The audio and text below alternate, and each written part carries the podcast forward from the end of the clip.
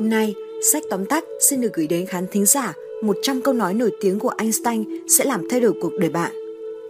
Nhà vật lý học Albert Einstein là một trong những trí tuệ vĩ đại nhất của thế kỷ hai mươi. Những đóng góp của ông cho kiến thức nhân loại là vô song. Einstein không chỉ tuyệt đỉnh thông minh mà trong cuộc sống đời thường, ông còn rất sâu sắc, hài hước và thâm thúy. Einstein vừa là một nhà khoa học, vừa như một nhà triết học, với nhiều phát ngôn lưu danh hậu thế về con người và cuộc đời. Dưới đây là một trăm câu nói nổi tiếng của Einstein và triết lý sống của ông. Mỗi con người đều là một thiên tài.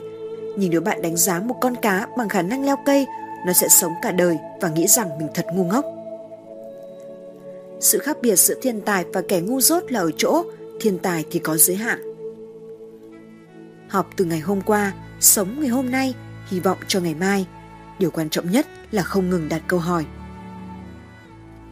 Cái tôi và sự hiểu biết tỷ lệ nghịch với nhau. Hiểu biết càng nhiều, cái tôi càng bé. Hiểu biết càng ít, cái tôi càng to. Khoa học mà thiếu tôn giáo thì khập khiễng. Tôn giáo mà không có khoa học thì mù quáng. Không thể chống lại những thằng ngu vì chúng quá đông. Trí tưởng tượng quan trọng hơn kiến thức. Kiến thức chỉ có giới hạn, còn tưởng tượng là vô biên. Tôi không biết chiến tranh thế giới thứ ba sẽ sử dụng vũ khí nào, nhưng tôi biết rằng chiến tranh thế giới thứ tư sẽ sử dụng gậy gộc và đá. Tôi luôn dành hàng tháng, thậm chí hàng năm trời chỉ để suy nghĩ. Có thể lần nghĩ thứ chín mươi chín tôi sai, nhưng thêm một lần nghĩ nữa tôi đúng. Logic sẽ đưa chúng ta từ điểm A tới điểm B. Trí tưởng tượng sẽ đưa chúng ta tới mọi nơi. Một người hạnh phúc luôn hài lòng với hiện tại thay vì lo lắng cho tương lai. Khi một người đàn ông ngồi bên một cô gái xinh đẹp, một tiếng chỉ như một phút, nhưng để anh ta ngồi trên một cái lò nóng, một phút sẽ dài hơn một giờ. Đó là tính tương đối. Cuộc sống cũng giống như đạp xe đạp, muốn giữ được thăng bằng phải tiếp tục chuyển động. Nếu tôi quan tâm chăm sóc cho diện mạo của mình, tôi sẽ không còn là chính tôi nữa. Con người là một thành phần trong cái tổng thể mà chúng ta gọi là vũ trụ, một phần bị giới hạn trong thời gian và không gian. Anh ta trải nghiệm bản thân, những tư duy và cảm xúc như những phần tách biệt với những thứ còn lại. Đây là một ảo tưởng của tâm thức. Ảo tưởng này là ngục tù của chúng ta, ngăn cản chúng ta với những khao khát cá nhân, những tình cảm dành cho một số người ở gần chúng ta nhất. Nhiệm vụ của chúng ta là phải giải phóng chính mình khỏi cái ngục tù đó bằng cách nới rộng vành đai nhân hậu để nó bao trùm mọi sinh linh và toàn cõi thiên nhiên trong cái đẹp của nó. Lãi suất kép là kỳ quan thứ tám trong thế giới này, nhưng ai hiểu nó, vận dụng nó sẽ chẳng phải trả gì cho nó cả. Nếu A là một người thành công trong cuộc sống, vậy A bằng X cộng Y cộng Z. Trong đó, X là làm việc, Y là vui chơi và Z là hãy biết ngậm miệng lại. Cách duy nhất để không bị ảnh hưởng tiêu cực bởi những lời khen chính là hãy tiếp tục làm việc. Biến đổi tính chất của một nguyên tố hóa học còn dễ hơn thay đổi bản chất của một con người. Giáo dục là những gì còn lại sau khi một người quên đi những gì anh ta đã học ở trường. Chỉ có hai điều vô hạn, vũ trụ và sự ngu xuẩn của con người. Tôi không chắc lắm về điều đầu tiên. Tôi không quá thông minh, chỉ là tôi bỏ nhiều thời gian để tìm hiểu vấn đề hơn thôi. Đừng phấn đấu để thành công, mà hãy phấn đấu để trở thành người có ích. Nhiều giáo viên tốn thời gian đặt câu hỏi để xem học sinh của mình còn điều gì không hiểu, trong khi nghệ thuật đích thực của việc đặt câu hỏi chính là tìm xem học sinh đã hiểu hoặc có thể hiểu những gì. Động lực khiến một con người làm việc say mê giống như một tín đồ sùng đạo hay một người đang yêu say đắm. Đó là nỗ lực mỗi ngày, hoàn toàn không hề có chủ định trước mà xuất phát từ trái tim. Quan niệm chung thực tế chỉ là hàng loạt những định kiến đã được nhồi nhét vào đầu óc bạn từ trước khi bạn đủ mười tám tuổi. Trải nghiệm đẹp đẽ nhất chúng ta có thể có chính là sự bí ẩn. Bất cứ ai không còn trải nghiệm cảm giác này cũng đồng thời không còn biết ngạc nhiên, thán phục. Điều đó giống như bạn đã chết rồi, bởi đôi mắt đã hoàn toàn u tối. Các trí tuệ lớn luôn tìm thấy sự chống đối dữ dội từ những kẻ tầm thường. Những kẻ này chẳng thể hiểu nổi khi một người không xem xét vô tư các định kiến khắc cốt mà sử dụng lương thiện và can đảm trí thông minh của mình. Những người tin vào vật lý học đều hiểu rằng sự khác biệt giữa quá khứ, hiện tại và tương lai không gì hơn chỉ là một ảo ảnh dài lâu và ngoan cố do con người tạo ra. bất cứ người đàn ông nào có thể lái xe an toàn khi đang hôn một cô gái, đơn giản là vì anh ta đã không hôn nhiệt tình. Tôi rất biết ơn tất cả những người đã nói không với tôi, nhờ vậy mà tôi biết cách tự mình giải quyết sự việc. Những thứ có thể đo đếm được thường không mấy quan trọng, những thứ thật sự quan trọng lại khó lòng đo đếm được. Anh ta phải được dạy để có một ý thức sống động về cái gì là đẹp và cái gì là thiện. Nếu không, với kiến thức chuyên môn hóa của mình, anh ta chỉ giống như một con chó được huấn luyện tốt hơn là một con người được phát triển hài hòa. Adam quả là tay gặp may đầu tiên vì chẳng có mẹ vợ.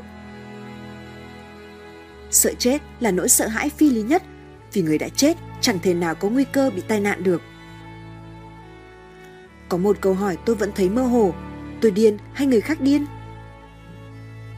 Kinh nghiệm là cái từ mà mọi người dùng để gọi các sai lầm của mình. Tôi sợ cái ngày mà công nghệ sẽ lấn át được sự giao tiếp giữa con người với nhau. Thế giới lúc đó sẽ có một thế hệ toàn những kẻ đần độn. Tôi không có tài năng đặc biệt nào, tôi chỉ có sự tò mò đầy nhiệt huyết. Kẻ nào chưa từng mắc lỗi lầm cũng là kẻ chưa bao giờ thử làm việc gì cả. Đối với những con người hành động, nhận thức một lần về chân lý là không đủ. Ngược lại, nhận thức này phải luôn luôn được làm mới lại một cách không mệt mỏi nếu không muốn nó bị mai một. Nhận thức giống như một bức tường cẩm thạch đứng giữa sa mạc và luôn có nguy cơ bị gió cát chôn vùi. Những bàn tay siêng năng phải luôn không ngừng nghỉ để cẩm thạch có thể tiếp tục lấp lánh dưới ánh mặt trời. Cái tôi bằng một chia cho kiến thức, kiến thức càng cao, cái tôi càng thấp và ngược lại.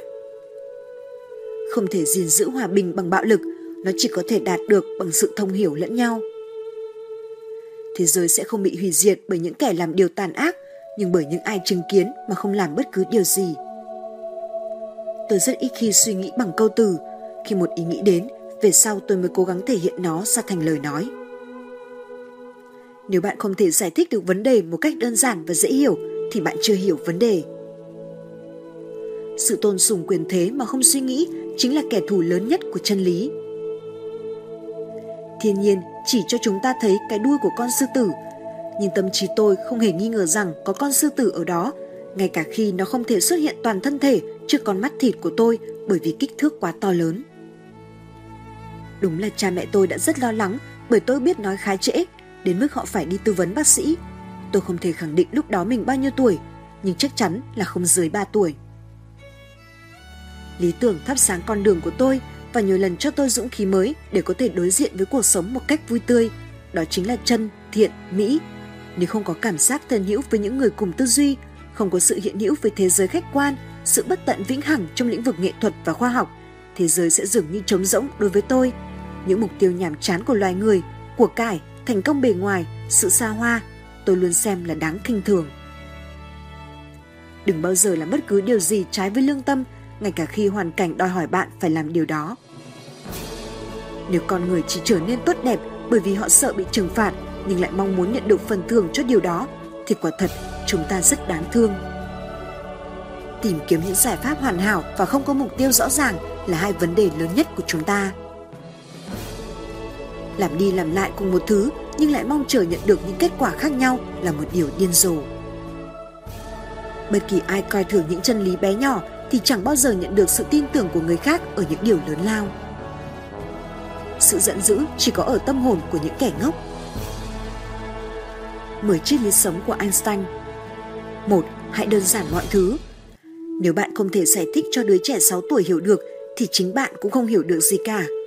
Cố làm cho mọi thứ phức tạp đồng nghĩa với việc bạn không hiểu bản chất của vấn đề. Hãy nhớ đến những thầy cô giáo đã từng dạy bạn.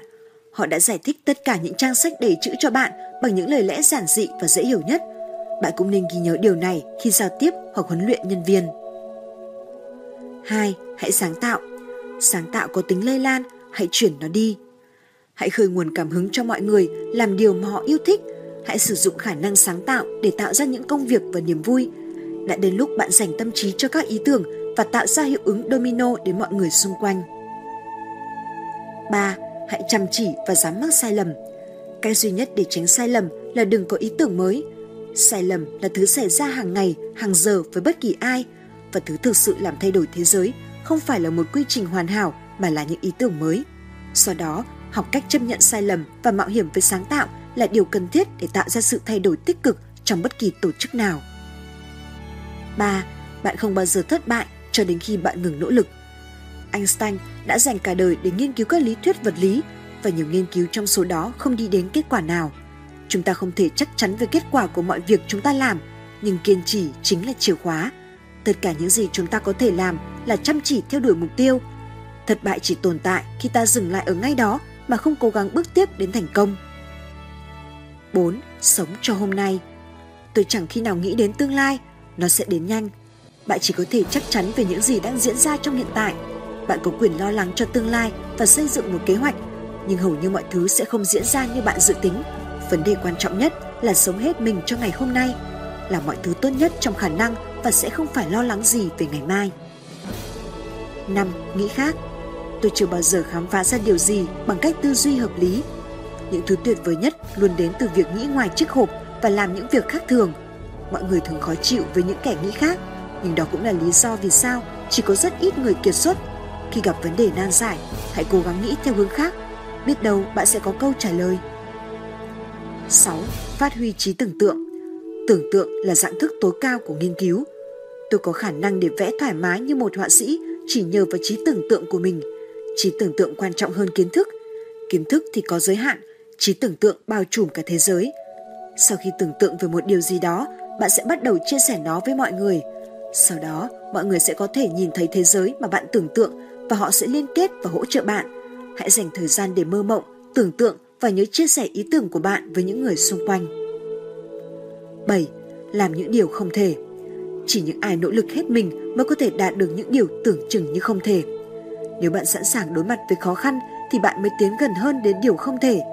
Điều không thể cũng chỉ là một khái niệm tương đối. Bạn sẽ ngạc nhiên khi dám vượt qua những điều hợp lý mà mọi người vẫn nghĩ. tám. Tôn trọng mọi người. Từ cuộc sống hàng ngày, chúng ta biết rằng sống trước hết là cho những người xung quanh, cho những người luôn nở nụ cười và khiến ta hạnh phúc. Cuộc đời sẽ chẳng đáng sống trừ khi ta sống vì những người khác. Hãy quan tâm đến mọi người trước tiên, dành ít nhất một vài phút mỗi ngày để tập trung kết nối, trò chuyện với người khác. Hãy cho họ biết rằng bạn trân trọng họ, cảm ơn và gửi tặng họ những lời khen mà họ xứng đáng được nhận. Điều này không chỉ giúp tâm trạng của họ tốt hơn mà cả tâm trạng của bạn nữa. chín. Luôn sẵn sàng học hỏi. Học hỏi chính là kinh nghiệm, những thứ khác chỉ là thông tin. Học là một hành trình, chứ không phải là việc đắm mình trong tất cả các thông tin. Hãy lặn tìm kho báu và luôn ghi nhớ rằng chỉ có một số điều hữu ích cho bạn, còn số khác thì không. Việc học không phải là thứ có thể phù hợp với tất cả mọi người. Hãy tìm ra cách riêng của bạn. mười. Làm những điều đúng. Luôn làm điều đúng. Việc này sẽ làm hài lòng một số người và làm những người còn lại ngạc nhiên. Khi bạn đứng giữa một ngã ba đường, hãy chọn việc đúng đắn mà làm. Các lựa chọn khác có thể dễ dàng thực hiện hơn hoặc mang đến cho bạn nhiều tiền hơn.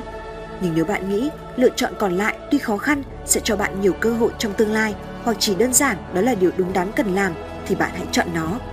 Đôi khi, những con đường khó khăn gập ghềnh sẽ tốt hơn con đường mòn nhiều người đã đi. Hãy dành thời gian để theo dõi những giá trị đạt được và làm những điều đúng đắn để giúp bạn nổi trội trong đám đông. Chúc bạn thành công! Cảm ơn các bạn đã lắng nghe và hãy ủng hộ sách tóm tắt ở đường link mô tả phía dưới video. Sách tóm tắt rất mong nhận được ý kiến đóng góp của các bạn để những video tiếp theo ngày càng hay hơn, bổ ích hơn. Hẹn gặp lại trong những cuốn sách tiếp theo.